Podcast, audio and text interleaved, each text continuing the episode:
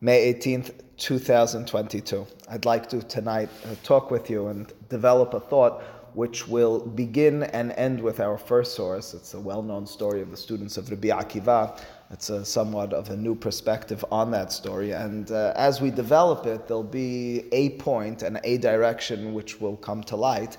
Now, the point and direction for me is the most significant part of the class if I'm correct in my attribution of it to interpreting what took place at that time in the story of Rabbi Akiva, it's the cherry on top. But the, the thrust of the class, so listen carefully, Ralph, the, the, the ikar of the class is the development, the tafel is the interpretation of this midrash. So the midrash, it's Gemara Masechet Yevamot here in source number one, and Daf Samech Bet Amud Bet. It's a well-known one. I'd like to read with you the words of it. On, in another class, I talked about it from a historical perspective. Here, we're going to talk about it from, call it a mahshava, Jewish thought perspective. Says the midrash, Amru, uh, legend has it, Shenem Asar Elef Zugim Talmidim Hayudo Lirbi Akiva, Migevet Ad Antipares. Says the Gemara, there were 12,000 pairs, 24,000 students that Rabbi Akiva had, and they spanned the land from a place called Gevet until Antipares. Vekulan metu beperek and they all died during one time period. The Gemara later on not on the page in front of you, says it's between Pesach and Shavuot. Why did they die during that time period? Says the Gemara, because they didn't respect, they didn't have honor for one to, from one to the other. That's the statement there in the Gemara. That's an interesting perspective. First and foremost, in this part, we won't per se answer. It's the rabbis playing from above. Uh, they're seeing it and determining this is why they died. But more than that, along the same lines, just a little bit more nuanced of a question, is that, and maybe the answer is certainly yes, maybe you'll all say absolutely, is that a determination of death? I mean, he didn't describe anything egregious per se. More than anything, he describes how they weren't honoring one another. That's death penalty. That's the way the rabbis. In other words, even if, well, let me put it like this I'm determining, and I wouldn't, it's not it's very hard for me to do, impossible. The death of a person, is that, uh, is that what's Oleh al Hadat? I know the severity of honoring one another, but is that really what came to mind I and they were so confident in that determination? Is there something more? to that description and that vision of the Hachamim in this context as to what was wrong with regards to these students of Rabbi Akiva. That's what I'd like to at some point along the way develop and continues the Gemara. It says, Vehayaha olam shamim. Literally means, and the world was desolate, it was empty. Says Rashi, what was empty about the world? I mean, there was 24,000, we'd like to imagine and know, very important students, but what does it mean they were, it was empty? Uh, says Rashi, Shenishtakeha Torah. The Torah was forgotten. That's an interesting perspective as well to add to our questions.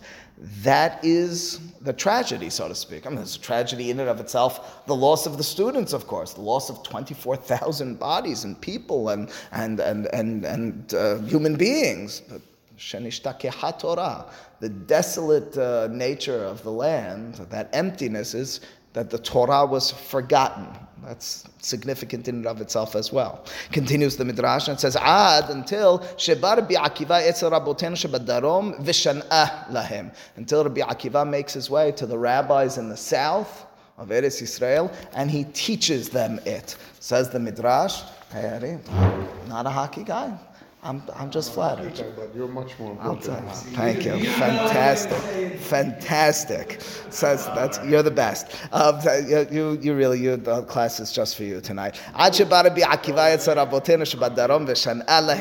Who were these students? Uh, these subsequent students, Rabbi Meir, Rabbi Yehuda, Rabbi Yosef, Rabbi Shimon, Rabbi Elazar ben Shamua. Those are the five all-star students of Rabbi Akiva. Vehem hem ha'imidu Torah otasha'a, and it was through them, or by means of them, that there was ha'amadat Torah. There was the standing up of Torah at that time.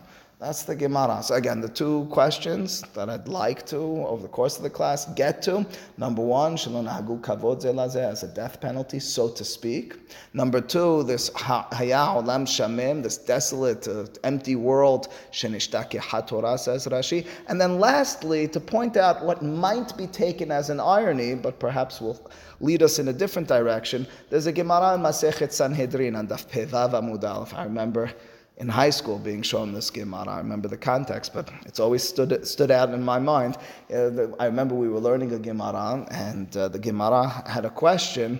Could it be that our Mishnah is against Rabbi Akiva? And the Gemara was twisting and turned back, turning itself backward in order to resolve that the Mishnah even follows the opinion of Rabbi Akiva as a young man, asking still naive questions. When I believed I could find the answer to all these sorts of matters, I raised my hands and I asked the rabbi in the class. I said, "So why not? Maybe the Mishnah is not Rabbi Akiva. So it's a great question, but we'd imagine that the Mishnah should accord with the opinion of Rabbi Akiva.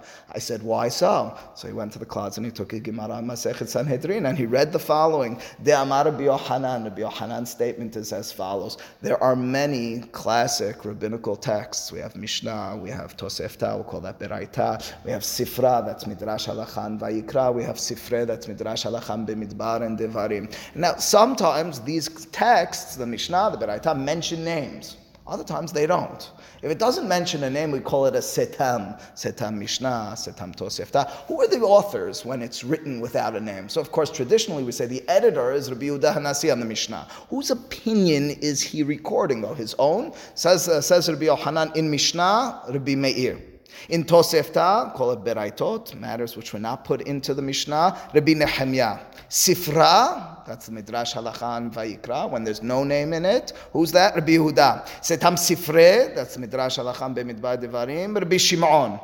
You'll notice, aside from Rabbi Nehemiah, we recognize all these names. They were in our five all-stars. They were in the five students that Rabbi Akiva has.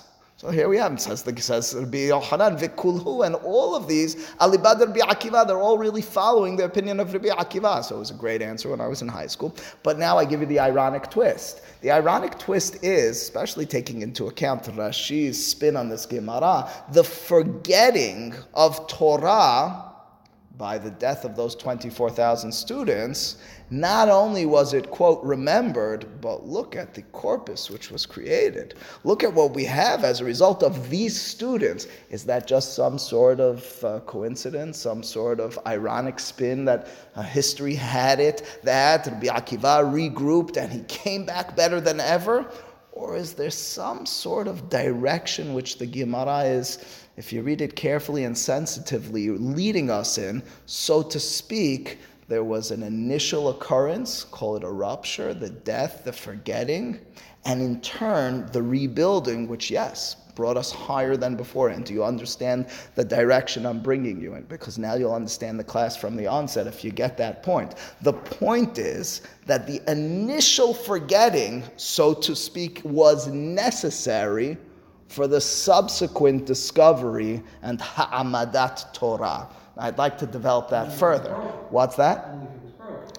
Only if it was broken and hard to define what broken means. Well, this Gemara. Let's say what he did the second time, so, the first time. Did you say he don't have to break? No.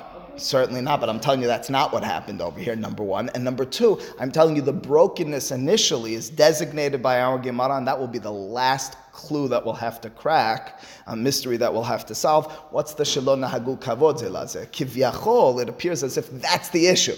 This circumstance is flawed because they're not respecting one another. That gets repaired, it appears, with these five students, and they come back roaring louder than ever. It could be it's because of the teaching. That's very much possible. Uh, I, I, not only will I say it's possible, I would, I would suggest it absolutely was the reality. Something did shift.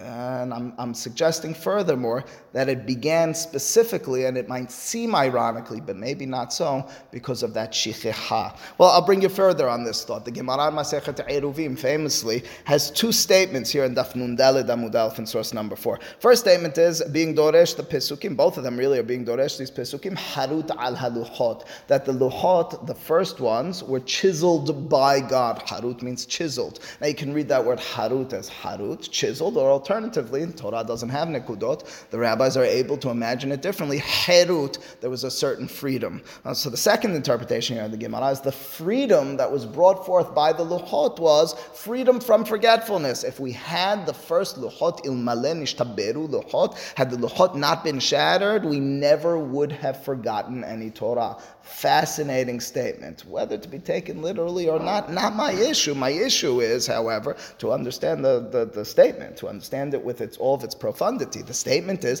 the first luchot brought forth an absolute remembering. The first statement here is had we not had the destruction of the first luchot, excuse me, that was the first one. The second one is that we would have not been ever governed by a foreign body. We would have had a full fledged freedom. So there's two statements here in the Gemara freedom from forgetfulness, freedom from subservience. That's the statement in the Gemara. If you contextualize that a little bit, subservience, friends uh, being able to maintain a connectedness to information, that's very indicative of the outcome of eating from etzadat, was it not? In other words, when we envision a pre-etzadat existence, so there's no subservience, there's no being dependent upon another. It's only after eating from it, says the, says the Torah, now we have this life of, we call it all the time, process. The Gemara, in fact, in Masechet Shabbat says that at the time of the giving the Torah, paska zuhamatan, that poison, that filth, filth of the snake, of the serpent, of nahash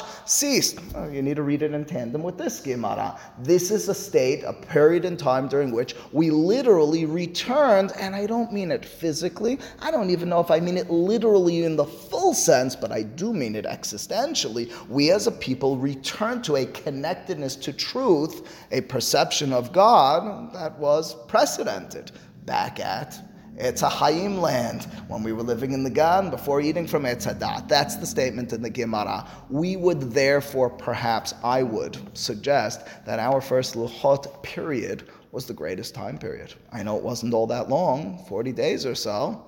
But what, a period. Amazing thing. We were really connected. We were tapped in. We were living in Gan Eden while in the Midbar, so to speak. In fact, the Gemara in several places furthers this point. The Gemara Masechet Nidarim Adaf Lamed Het Amud Aleph has the following derasha that the pasuk says, "Vayiten el Moshe kekaloto ledaber ito." The derasha and the pasuk notwithstanding, the statement is that Moshe had difficulty maintaining and retaining the Torah for forty days and forty nights. He's studying with Borei Olam. He has difficulty remembering it. He was studying and forgetting, studying and forgetting until God gives it to him as a present, which seems to describe to us again that the Torah Torah was given with this first luchot without the tendency and the proclivity to forget. That's the statement again. The Midrash Hagadol in Parashat Kitisan, source number six. Why were the Luchot given at all? Why give stone tablets? Why not just give Torah as, I don't know, Torah Sheba'al Peh, or put on parchment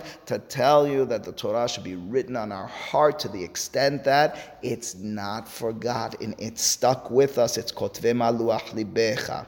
So again, I repeat to you, what a time period. I only now, as I'm thinking about it together with you, I'm feeling bad that Moshe ever cr- crashed, shattered those luchot. That was tragic.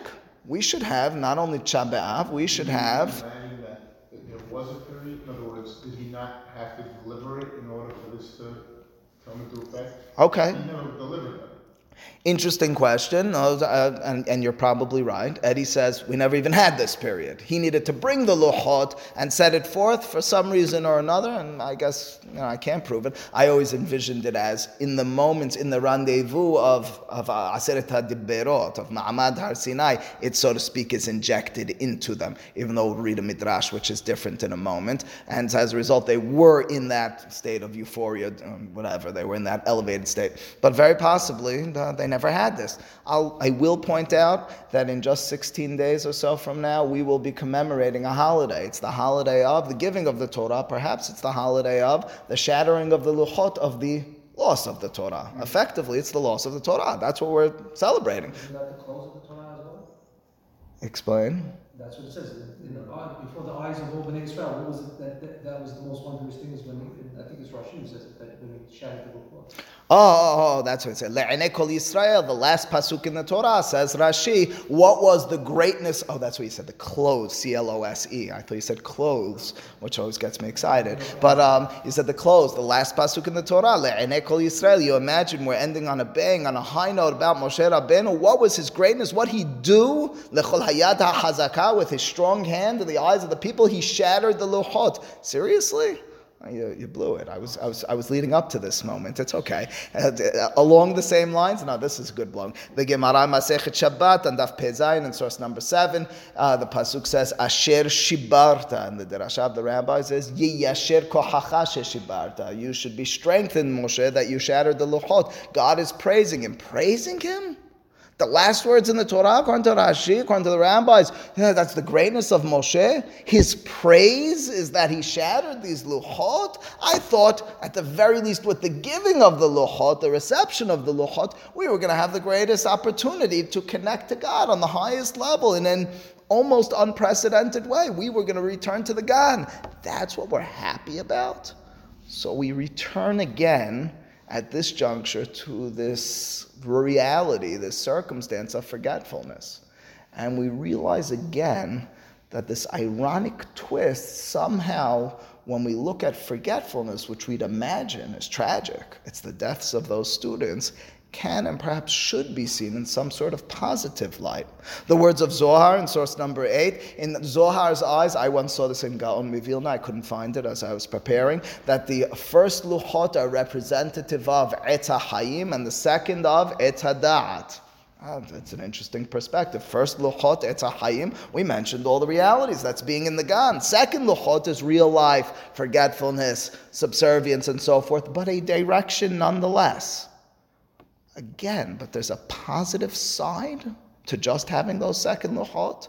There's a positive side to this life of process. Wouldn't we want to be attached to the source? The Gemara in Masechet Berachot and Daf Mudbet records the well-known uh, the legend, the well-known Masoret tradition of the rabbis is that the Aron housed not only the luchot, but the shivrei luchot as well. Not only the second luchot, but the first ones, which were shattered as well. It's so to speak envisioning the shattering of those first luchot as something we want to retain, not in their full state, but in their shattered state. What is it? What is the mystery of this forgotten Torah and the reality that we have of a forgotten Torah? The Midrash I was mentioning earlier only furthers it. The Midrash in Shir HaShirim envisions that after HaKadosh Baruch Hu begins giving us the Aseret HaDibirot, after he begins his speech to the people at that time, Ma'amad Har Sinai, they stop him by turning to Moshe, begging him, you speak to us. That's in the Torah. We find that somewhat explicit in the Torah. At some juncture they did so. The Midrash says they were nervous nervous because they couldn't forget anything. Those are the words of the Midrash. The Pesukim in the Torah, which the Midrash cites, is that they were nervous they were going to die hearing the words of God. The Midrash says, and they were very disturbed by the fact that they couldn't forget. That's something to be disturbed by? How fantastic. To not forget means I'm attached to the source. When I forget, it means my mind is off it. That's what they were nervous about. And after, of course, they regret it in some way or fashion, but Moshe describes them, says the Midrash, this is your way of life.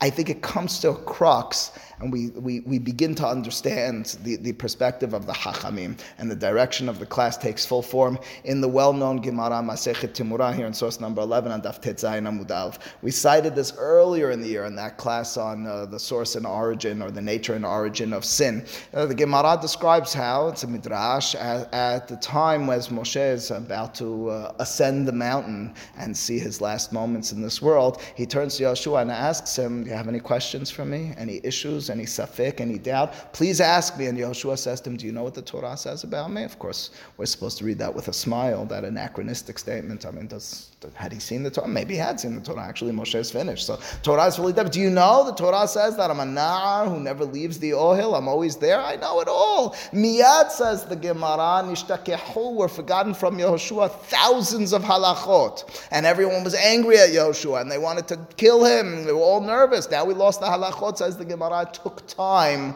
but Otniel ben Knaz, much later, was Haziran bepilpulo. He was able to capitalize on the specific lacuna, that loss of information, and find through his own mind, his own instruments, his own vehicles, his own relative understandings, those a path, a passageway, a pathway to those same halachot which were forgotten. Do you understand the point? The point goes as follows: the Torah could just like any other body of information or reality of truth in life, becomes stale and static. It can become broken. When we envision it only, and when we see it specifically as only that instrument given to us by God, but not as an instrument, rather as an entity, as the Moshe's mouthpiece, as we talked about it a week or two ago, of God, that's not something I can now relate to.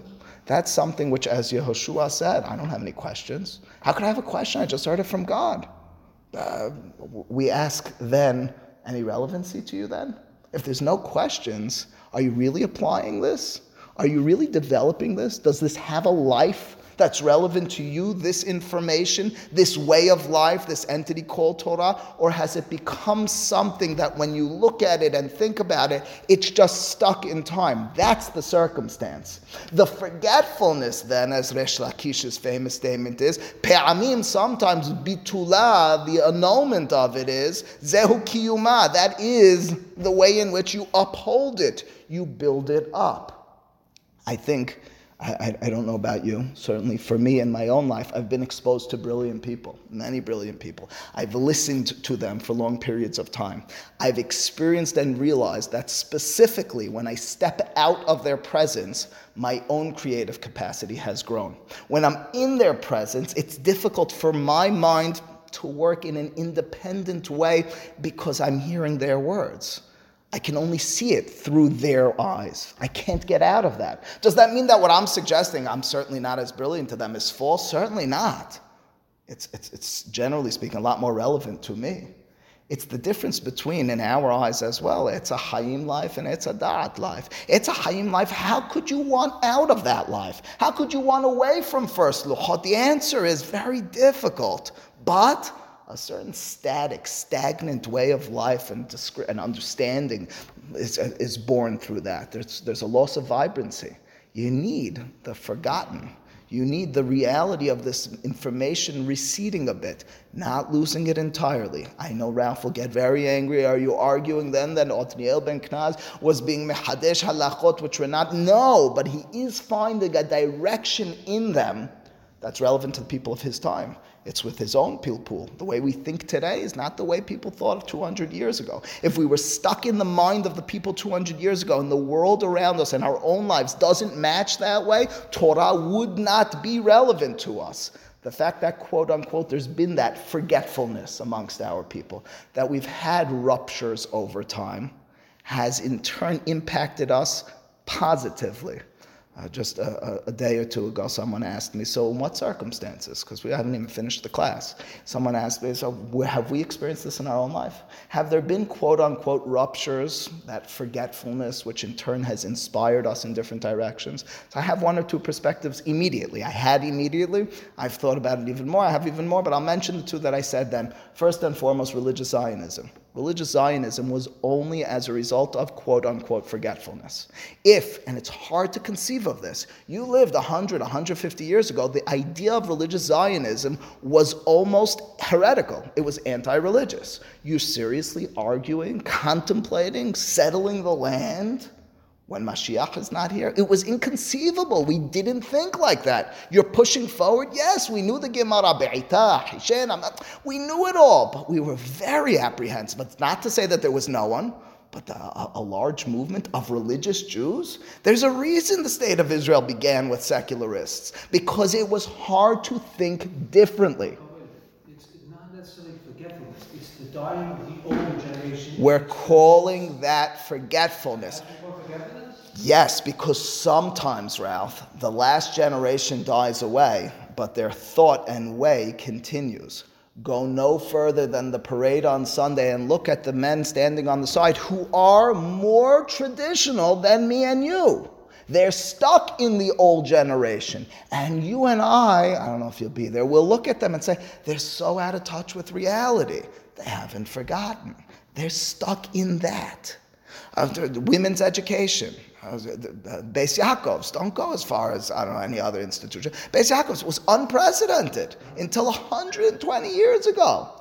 It was inconceivable that women should be literate. Why should they be literate? And as the world advanced, we needed to quote, forget. You call it next generation. That's what I mean by forgetting. It's being static. That's it. So that in turn, but there's a certain no, there is there's a certain forgetfulness because when something uh, we're not arguing per se that those realities were not true to them then. If women's status in the world, if the world of Jewry was such that Zionism was inappropriate, based on circumstances, based on women's circumstances, and so forth, in that time period, it was heretical. We did need to forget the methodology and the mindset of those people in order to be, through Torah, with Torah, relevant to today. If we were or are too stuck in that past without being able to see it differently, so then we lose the ability to grow with it. The Torah loses its life. I remember reading a book. I quote it from time to time of Rabbi, uh, of excuse me, of Professor Yosef Chaim Yerushalmi. At the end of the book, he describes from some Russian uh, poet and author, and uh, he tells a funny story. Uh, I'm not going to get into the details, but effectively, it's a person who a childhood uh, traumatic experience affects the brain that they can't forget anything, to the extent that they can't take walks outside because walks outside conjure up every time they see something thousands of memories and they can't see past them. The trauma, the rigidness, the rigidity, the, uh, the, the, the, stagnancy is, is, is all there because they can't forget. The health then of forgetting, of growing, is so true. Now, that's not to say, yeah, of course we are. He just doesn't like my wording. He just doesn't like my wording. But I, but look at the word, you know. Right. I will. Zikaron is one and the same, Ralph. Zikaron is one and the same. That is it. You cannot and will not progress without a healthy forgetfulness. Now, I will add one more thing before we go forward in our sources. It bears mention with the same Yosef Chaim Yerushalmi. There's a postscript to his book, and recently, a few months ago, they, they published some interviews with him, and he walks back the strength of his book, which was called Zachor. He walks it back a little bit. And the reason he walks it back a little bit is he's speaking in one or two of these circumstances at, uh, at, at, these, um, uh, these symposiums in which they're discussing the concept that underlies his book. And understood to its extreme extent, that is postmodernism to its most extreme extent, which means to say you've lost any concept of truth. If everything can and should be forgotten, oh, then I have no value system, no barometer from which, within which any, I structure my life. He walks it back. He says, I never meant it to that extent. He says in there that zikaron is what Torah is about memory, but memory is staunched in a reality. It just has a way of burgeoning along and within a certain structure and trajectory. Anyway, that being the case, I'd like to bring this forward for, together with you with regards to where I see this in the eyes of the Hachamim and their vision of Jewish history through this prism of forgetfulness or growth or vibrancy. The Gemara in Masechet Horayot and Daf Yodalit. This, over the course of the next few sources, 13 through 16, I think there's a, I think there's a, a latent uh, um, message along these lines. The Gemara Masechet Horayot compares Yosef and Rabbah, two of the Emoraim, well-known uh, uh, two approaches to limud. Yosef says the Gemara was Sinai, translated loosely as encyclopedic knowledge. That's the way he was. He was the person you turn to for a mare makom. What does the Torah say about this? What this rabbi about that? That was his personality. Sinai. Listen to the name Sinai. That's how they described him. So to speak, he was the body of knowledge, but he was the Sinai. Keep the, keep that in mind. Rabbah was the Oker Harim. Rabbah was the one who knew how to the mountains, meaning he was sharp in his perception. He knew how to use one source and interpret it another way, he could uproot the mountain of Sinai. Says the Gemara, which one's greater? Answers the Gemara, it appears, there's debate about this, about how to interpret the Gemara and subsequent and so forth. Says the Gemara, Sinai. Why Sinai? Without the goods you can't then uproot mountains. Effectively, that's what the Gemara says. Now, there is an interesting history about this Rav Yosef, our Sinai man. The Gemara Masechet Bava Metzia first, on Daf Pehe Amud Aleph, describes how Rav Yosef fasted several times in his life in order to retain Torah. He fasts an initial 40 days, says the Gemara, and he has a dream in which they read to him, Lo yamushu mipicha. Torah should not be lost from your mouth. He, he fasts another 40 days, and he hears then, Lo yamushu mipicha mipi zar'echa. From you and from your descendants, Torah will always be a part. He fasts another 40 days, excuse me, another 100 days, and he hears the whole pasuk, Lo yamushu mipicha mipi zar'echa, umpi zera zar'echa. Torah will be with you for many, many generations, says Rav Yosef Chalas. Now that I got it more than one generation down the line, I know now the Torah will stay with me.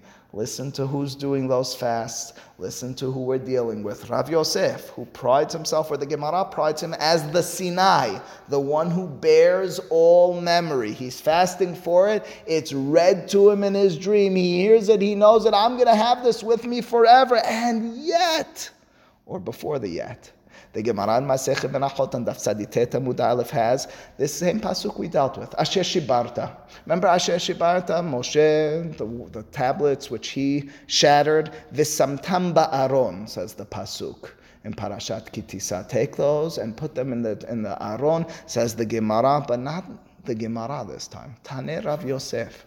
Says Rav Yosef, and I do not know at what point in his life, because we haven't figured out the biological importance yet, he said this. It's either a tragic uh, Ruach HaKodesh, so to speak. He's predicting what's to come. There's almost this ironic, tragic statement, or alternatively, it's afterward. But listen to his statement, then we'll talk about it. I don't mean Ruach HaKodesh in the spiritual sense. I mean, he's niba v'lo yadama niba. Says the Gemara, Rav Yosef said you should respect the elderly who forgot their Torah. After all, the Aron had not only the full Luchot, the memory Luchot, but the shattered ones as well.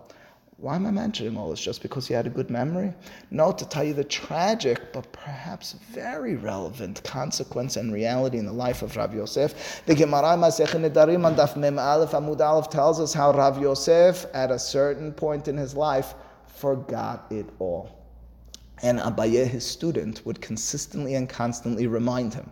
Says the Gemara, that's why in the, in the Gemara you'll find in several places Rav Yosef says, I don't know. And Abaye says, You do know, you taught it to us. And he reminds him, Listen to what the Gemara, if you piece these four statements together, it's Rav Yosef who embodies, who symbolizes Sinai. He's the body of information. He's the one who speaks about the importance of retaining Torah, of remembering it. And he's the same one who forgets it. It's almost as if a Sinai package, the destiny of Sinai, is not only to remember, but to be forgotten and then, quote, remembered thereafter, to be brought to a different level, to be made relevant to the generation after. That's the Rav Yosef, the Sinai, the one who knew it all, had to forget and have the next generation, his student Abaye, reminding him. The Gemara Masechet Sukkah, bringing this thought, this direction forward on Daf Kaf Amud Aleph, describes how there were several forgetfulnesses. These are the Lashonot of the Gemara, Ralph. So, you know, as much as you don't like it, it's the Gemara I'm using here. The Gemara says that initially the Torah was forgotten from Israel. Okay, define accordingly. Says the Gemara until Ezra came from Bavel and he reestablished Yeseda he reestablished it. Then the Torah was forgotten again until Hillel makes his way up and he's Miyasid. It's forgotten again until Rabbi Hiya makes his way in and he reestablishes it. There's fascinating things to be realized over here. Because if you're following at home or here and understanding what I'm describing by the forgetfulness and the subsequent quote establishment, it's that the next establishment makes it relevant. It brings it up to the period of time and the, the circumstance and society of the people then. What happened from Moshe to Ezra. I would suggest the following. I've said this in a different class, but it's very relevant to hear right now. The Torah, at the end of the Torah, in source number 18, describes this mitzvah of Hakel. Every seven years, you were to gather the entire nation and read to them from the Torah. And there's important words in the Torah that describe this mitzvah. It was to be read to them, to men, women, children, converts alike. Now you have to put yourself for a moment, several hundred, thousand years ago, and understand that women, converts, and children didn't understand all that much. I'll go a step further. Having the entirety of Am Yisrael there in one location and speaking to them, I don't care how loud your voice is, they're not hearing you. So what were you affecting through this mitzvah of Hakel? You're not teaching them Torah, are you? And says Harambam, not only were the lower level people there, the highest, the greatest Talmidei Hachamim were there as well. So what was the purpose of Hakel? This enactment, one of the last mitzvot in the Torah Moshe Rabbeinu. What was the purpose of this? Says Harambam in source number 19 in the Chot Hagiga at the very end. He says it was in order to establish dat emet. It was in order to bring forth truthfulness of law, to instill Yirat Hashem, to bring the people back to the moment of Ma'amad Har Sinai. You were there, surrounded by throngs, thousands of people, and you're hearing or noticing that the Torah is being read. I always envision it as the Saturday night, Saturday night classes of Chacham Ovadia Yosef that I had the, the honor of going to for many years. I went to these classes. I was a yeshiva boy. His shiurim, he was teaching to lay people. They were simple halachot. They were entertaining, but it was simple halachot. I went less if not at all, for the information that he imparted. Then I had his books, I was able to read them and understand them, but for the experience. You went, you were surrounded by hundreds of Sfaradim. For me, coming from an Ashkenazic yeshiva, it was a new experience every Saturday night. I felt pride in being Sfaradi. You walk through the streets of Shkunat Bukharim. I remember once talking about this. Mordechai Salem was there, and he was, he was nodding and excited because he, he lived there. And says, uh, Knis Yazdim was down the block, or a few blocks away from where he lived. And you really, you felt it. The lights were bright bright on a Saturday night when everybody was off the streets or somewhere else. The music was blaring as he got closer. There was an experiential dimension which was unparalleled, at least in my life, every single Saturday night. That was supposed to be Akel. Akel was supposed to be this experience to the extent that, as Harambam, in explaining the Torah, as Rabbeinu Saadia Gaon in his commentary points out, the converts didn't speak Hebrew, but you're reading to them in Hebrew. Why so? Again, the purpose was not per se for information, for understanding, but for experience. Ezra comes along several hundred years later, makes his way during the time of establishment of second Beit HaMikdash, and he has a revolution. He's bringing halacha back to the people. He has Anshe Knesset which follows thereafter. He's making certain that there's stricture and structure for the people, and in doing so, the, the, the Sefer Nehemiah describes an occurrence. He gathered all the people. Similar words to this mitzvah of Hakel. He gathers them together. He's not in a, in a esoteric place. He's bitter hov ha'ir. He's in he's in the, at the opening to the city where everyone's accessible. Everyone could be there. And he's not just speaking to men, women, children, and saying words. He's three times, four times in the text, making certain that they are mivinim, their understanding. Ezra starts education. Moshe begins Torah for us at a time during which inspiration instilled in our heart, connectedness to God was the name of the game. Ezra brings forth an educational system which imparts intellect, understanding. The last pasuk is so telling. B'sefer b'torat Elohim meforash v'som sechel vayavinu b'mikra. The people understood. He instilled within the Torah a certain method of understanding. To the extent that the Gemara Masech Megillah of Gimal understands from this pasuk that Ezra brings forth a targum, a translation to the Torah. Ezra brings forth a ta'amim, a tune to the Torah. What are the ta'amim and the targum, the translation? If not, Oh, way that we now understand it. You listen to the tune and melody of the Torah, you understand it better. You understand how to, uh, what this pasuk, how it's supposed to be read, where you stop, where you go, how and uh, I understand this word, what it's connected to. The translation, of course, is critical for that. That's the Ezra generation. You needed, quote unquote, the shicheha, the forgetfulness of the Moshe generation in order to now bring this forward to the new generation, to the extent that Harambam, following the Mishnah in Masechet Bava Kama, describes how, whereas in the time of Moshe there were three Pisukim that were read, during the week. In the time of Ezra, there were 10 Pisukim read. Three Pisukim, suggests Rabbi Soloveitchik, based on the Gemara, is to make certain, and Harambam says this, that the people don't go three days without Torah. What are three Pisukim?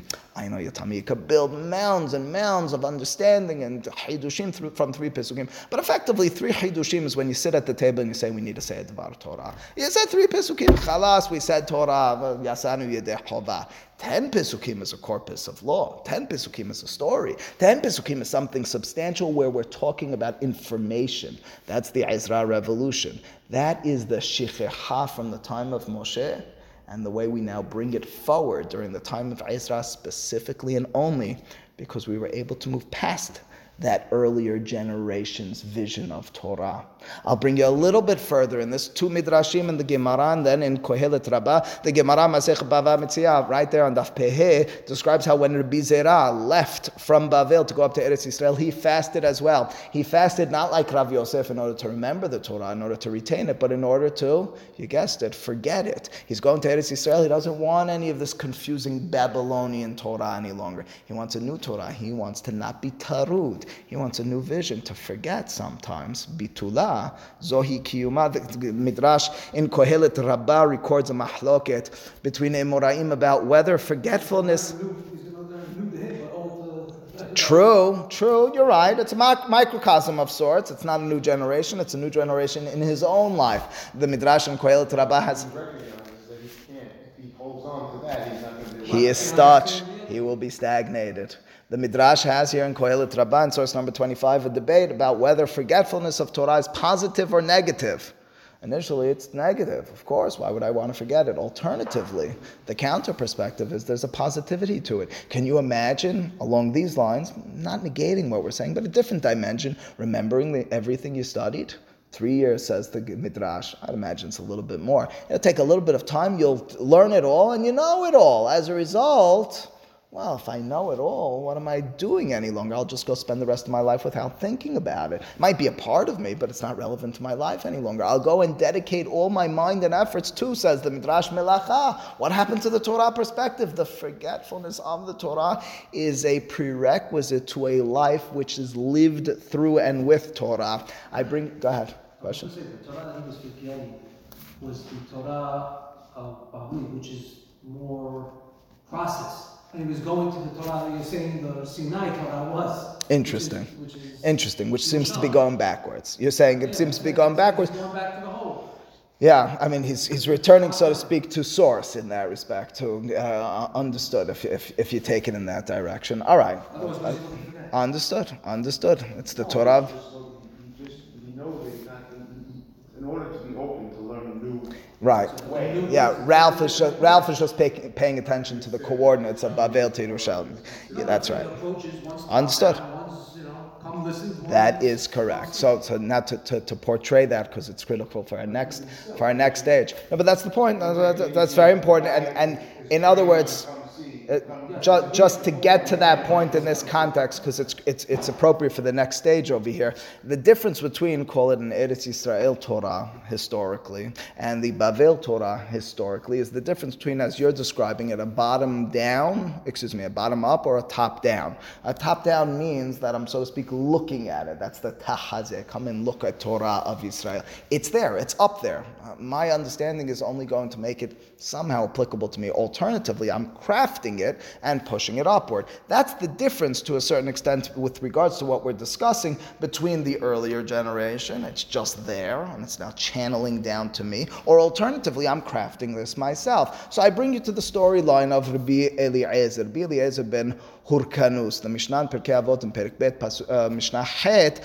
describes how Rabban Yochanan ben Zakkai had several students, five, just like Rabbi Akiva at the end of his life, right? Five students. He said these five students, each one of them, Rabbi, Rabban Yochanan ben Zakkai talked about. And he gave a way of describing the, the defining characteristic of each. And he described furthermore how if you were to put four on one side of the scale and Rabbi Eliezer ben Hurkanus on the other side, he would tip the scale to his direction. In other words, we put a lot on the Rabbi Eliezer. Rabbi Eliezer had something special to him. What was so special about him? Says the Midra, says the, the Mishnah that Rabban Yochanan ben Zakkai said about Rabbi Eliezer, he was a borsid or maybe a borsud she'eno me'abed tipa. He was like a well which was coated with um, plaster. It never lost a drop of water.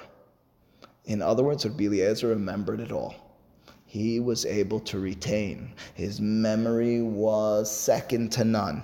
Look, for example, at what Rabbi Elazar ben Arach was, the last one on the list. K'ma'ayan hamitgaber. Ma'ayan hamitgaber is a flowing, rushing spring. Now, a flowing, rushing spring, of course, is new water, which is rushing out. But the contrast to the bor seed, which is static and stagnant, is there. One has this rushing water, so to speak, the chidushim, the new relevancies. The other one is able to maintain, to retain it. The Gemara along these lines in Masechet Sukkot, Daf Kafhet describes how beforehand on uh, excuse me Kafhet Amud. The Mishnah says that Rabban Yochanan ben Zakkai thought not better per se, but the importance of Rabbi Eliezer ben Horkanus was greater. It's so to speak the Sinai versus the Oker Harim. It's no new. It's, it's not something new to us per se. Then Gemara Masechet Sukkah first on Kaf Zayin Amud Bet, and then at the top of Kaf Het Amud Aleph has. Of course, of course. This this class grew out of those that conversation very much directly, even though I'm not cross-referencing it all that uh, seriously over the course of this class. But indeed, says uh, says uh, Ralph at this juncture, he says it's reminiscent of. I talked last week about how Moshe Rabbeinu could not and would not be the leader who could bring the people into the Eretz Israel. Why not? Because he was that mouthpiece of God. He was the top down. You needed now the next generation to be building it upward after the forgetfulness, the loss of the Moshe. You needed to, so to speak, kill the messenger. All right all right, all right. You're going back to that again. The Gemara Masechet Sukkah has Rabbi Eliezer talking about himself, talking about himself and saying, and it's an amazing statement, regardless of how you take it, that he never said something that he didn't hear in the name of his rabbi or didn't hear from his rabbi. His rabbi is Rabban Yochanan ben Zakkai, as we said. And when he was asked questions, the Midrash says, he was asked 30 questions at one point on the holiday. On 12 of them, he said, I heard. On 18, he said, I didn't hear. Or alternatively, the other version of the Gemara, on 18, he said, I heard. 12, he said, I didn't hear. So the people, his, the, the people asking the question say, wait a second. All your words are mipiyah shemua. Only things you say are things you've heard. You can't think a little independently. He says, you should know something about me. I've never said anything I haven't heard. It's an amazing statement of Rabbi Eliezer but it's very much in line with the Rabbi Eliezer we're getting to know. The Rabbi Eliezer we're getting to know is the Borsid. He's the one who collects it. He's not the one who rushes it out and reformulates it and crafts it for his generation. He has no forgetfulness.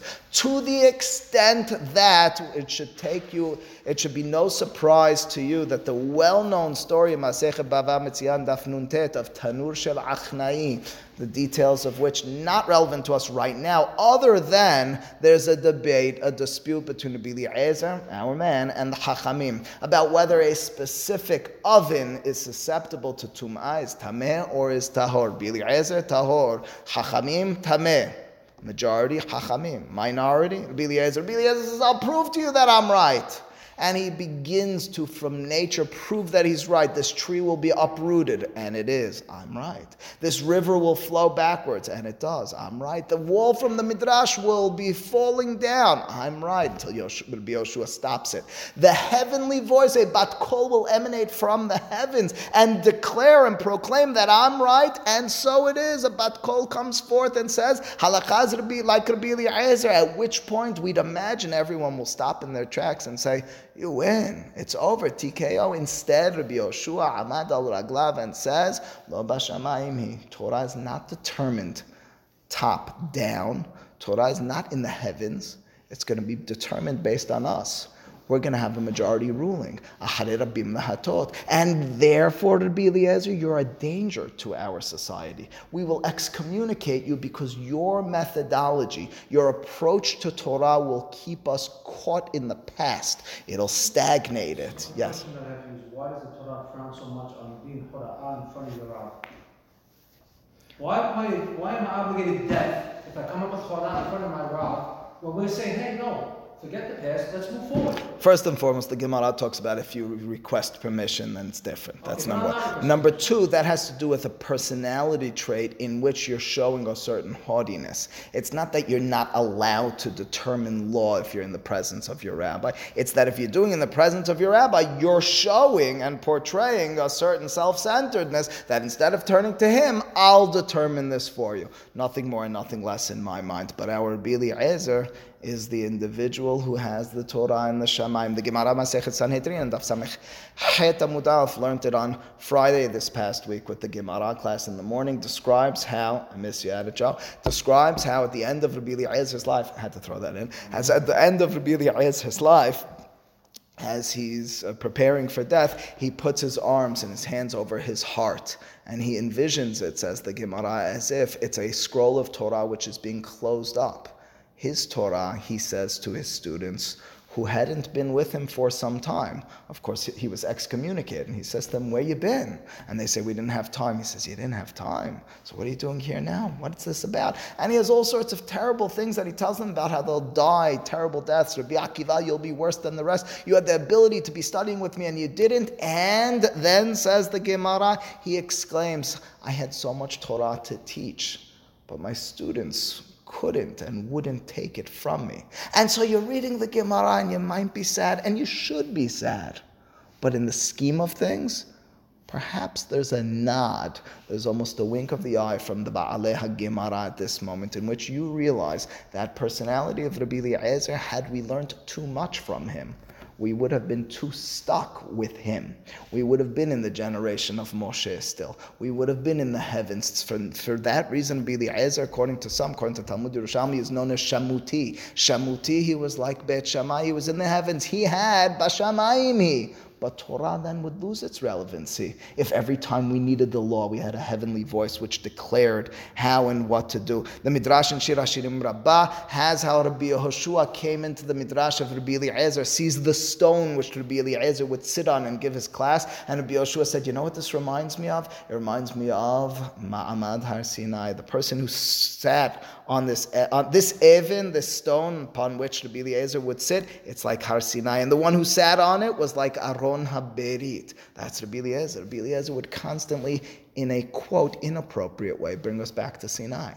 He would be the Sinai of Rav Yosef before the forgetfulness of the Torah. The way of Rabbi Eliezer would get us stuck in the heavens instead of looking at the land. He would have us thinking constantly about God's vision of it instead of thinking about our vision of it. Zohar, along those same lines, has Rabbi Eliezer's life being one in which, on a constant basis, every time he spoke, the halacha would be me'ira, Kiyom Shenitinal Har Sinai, it would shine forth like the day it was given on Sinai. You look at it, you read it, and you should smile, but then you should catch yourself.